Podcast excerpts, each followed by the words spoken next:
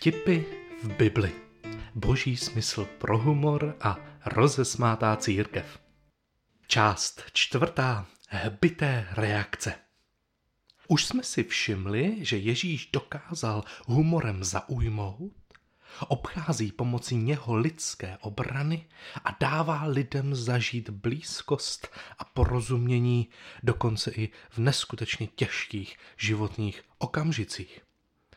Dnes uvidíme, jak dovede humornými hbitými reakcemi člověka vykolejit.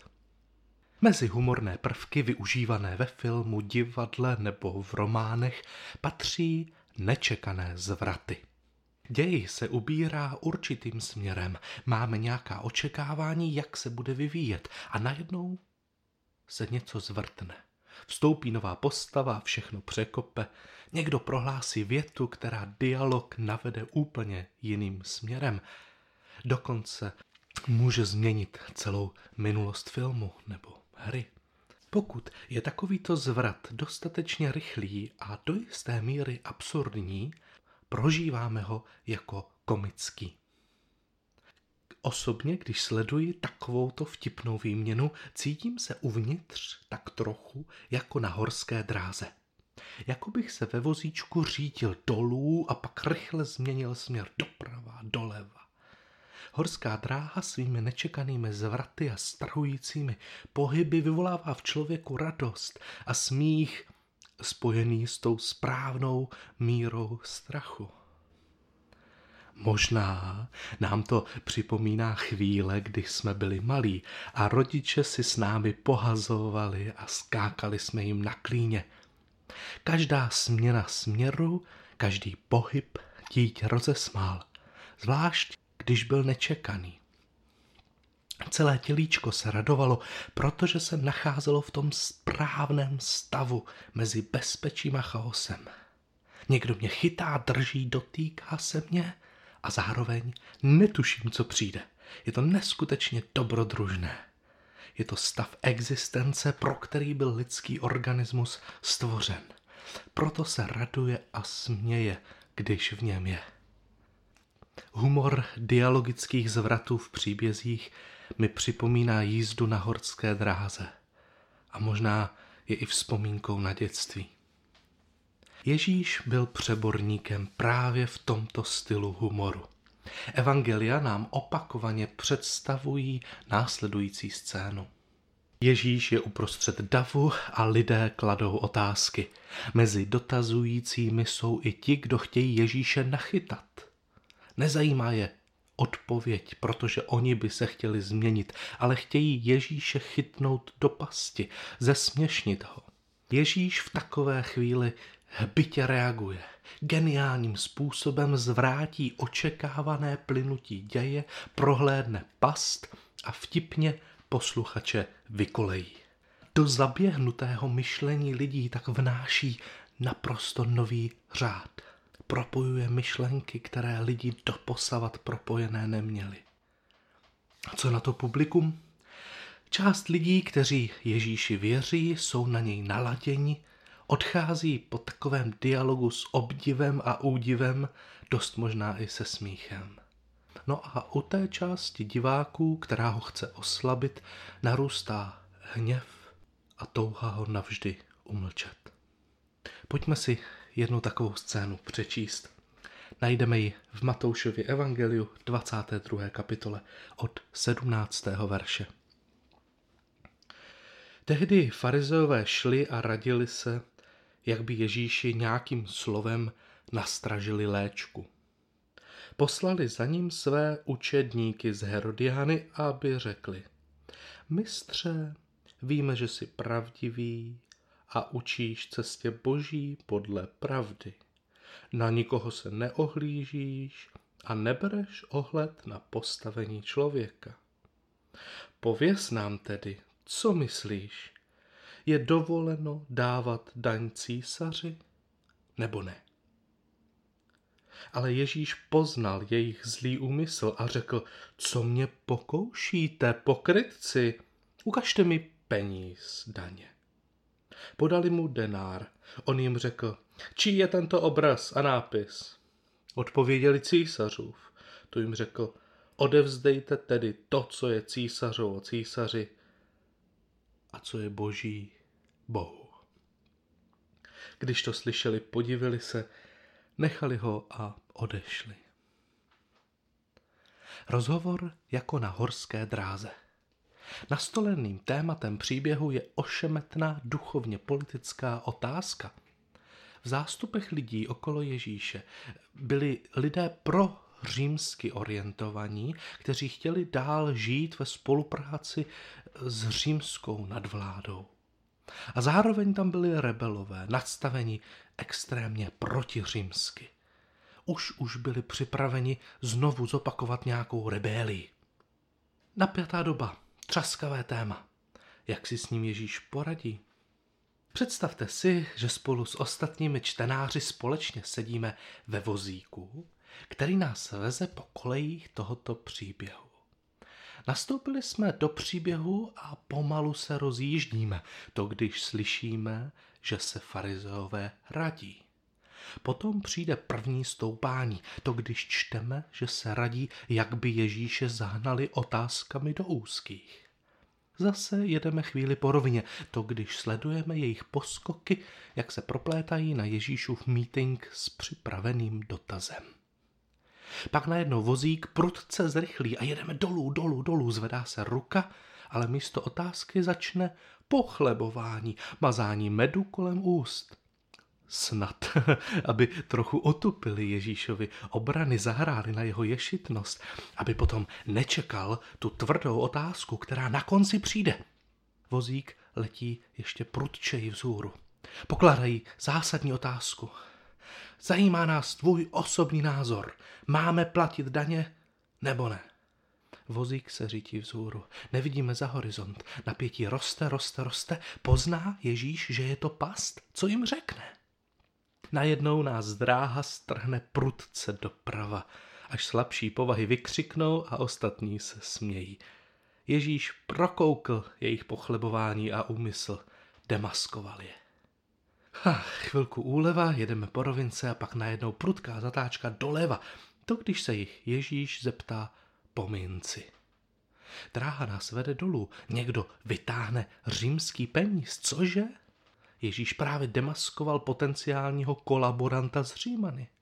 Vždyť který správný zbožný žid by nosil po kapsách římské peníze? Nesmí se přece nosit nic, co má na sobě zobrazení člověka, šeptá si pomalu dav. Ježíš si s mincí chvíli pohrává a potom ji zvedne a zeptá se, čí je to obraz. Další zatáčky, jedna za druhou. Ježíš ještě zesílí význam toho, že jde opravdu o císařovu minci. A ten, kdo ji měl u sebe, je císařův člověk. Lidé odpoví, je na něm císař. Vozík letí vzhůru. Co bude dál? Na nejvyšším vrcholku dráhy se vozík zpomalí, zpomalí, zpomalí. Když se přehoupneme přes vrchol, otevře se před námi výhled na další trasu. Leží před námi křižovatka. Jen pár metrů před námi.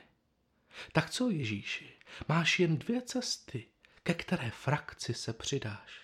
Dáš se doleva a povzbudíš revoluci jako předchozí galilejský vůdce a rozpoutáš válku?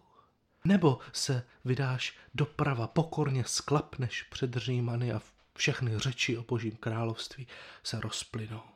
Jen dvě cesty, Ježíši, nemáš kam jinam jít.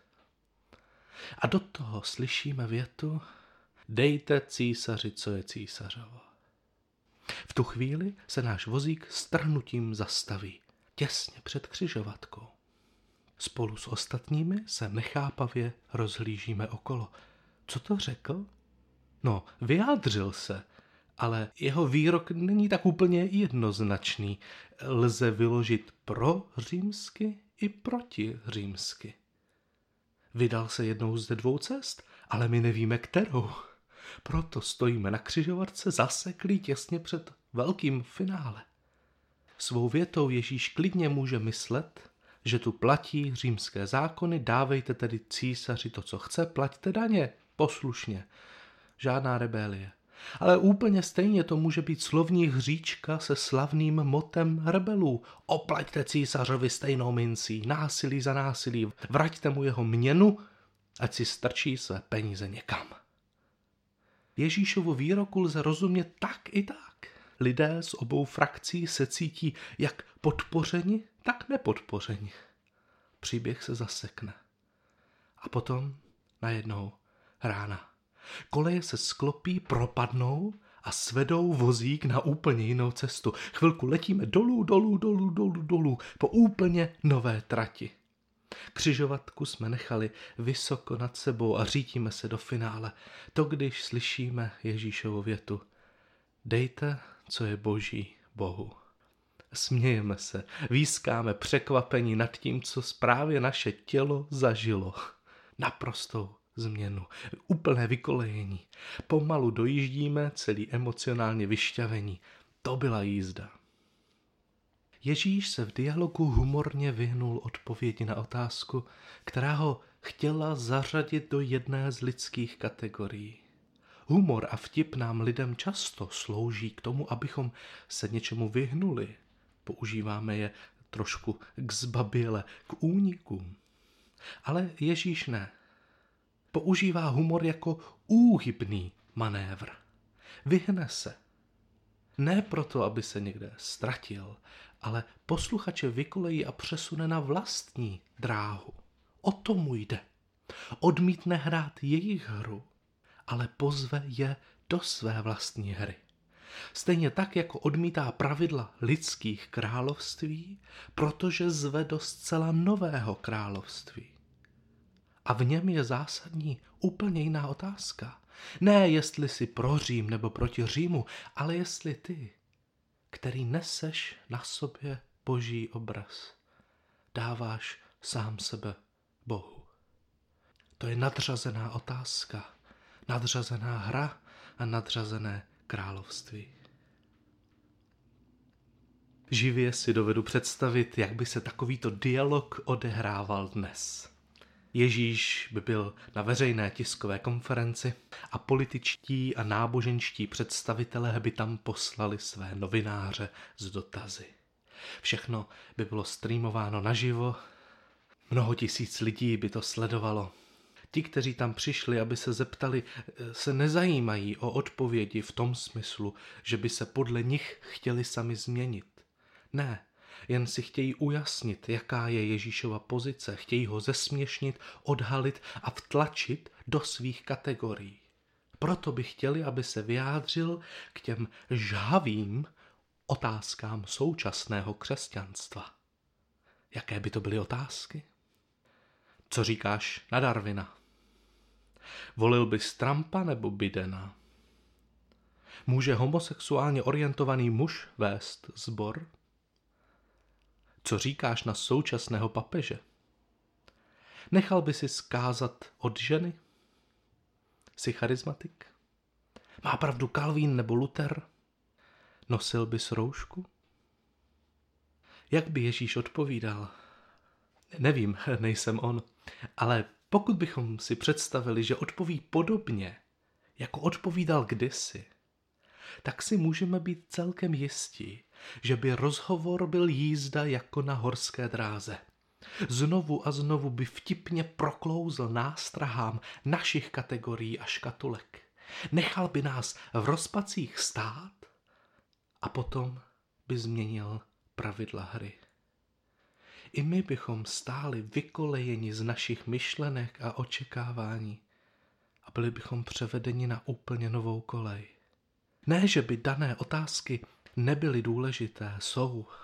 Vyžadují určitou pozornost, určité přemýšlení. Ale Boží království je snad ještě v něčem jiném. Třeba právě v tom, že nejde tolik o to, jaké otázky pokládáme my Ježíši, ale jakou otázku pokládá on nám. Třeba právě tu, jestli my jako boží obrazy odevzdáváme sami sebe ve svém životě jemu. Pane Ježíši Kriste, smekáme před tebou. Radostně žasneme nad tvou genialitou, nad tvým humorem a nad tvou silou. Díky, že nás vykolejuješ z našeho zaběhlého myšlení, nutíš uvažovat nově a zveš do své vlastní hry, do svého vlastního myšlení, do svého vlastního království. Sláva tobě, Kriste.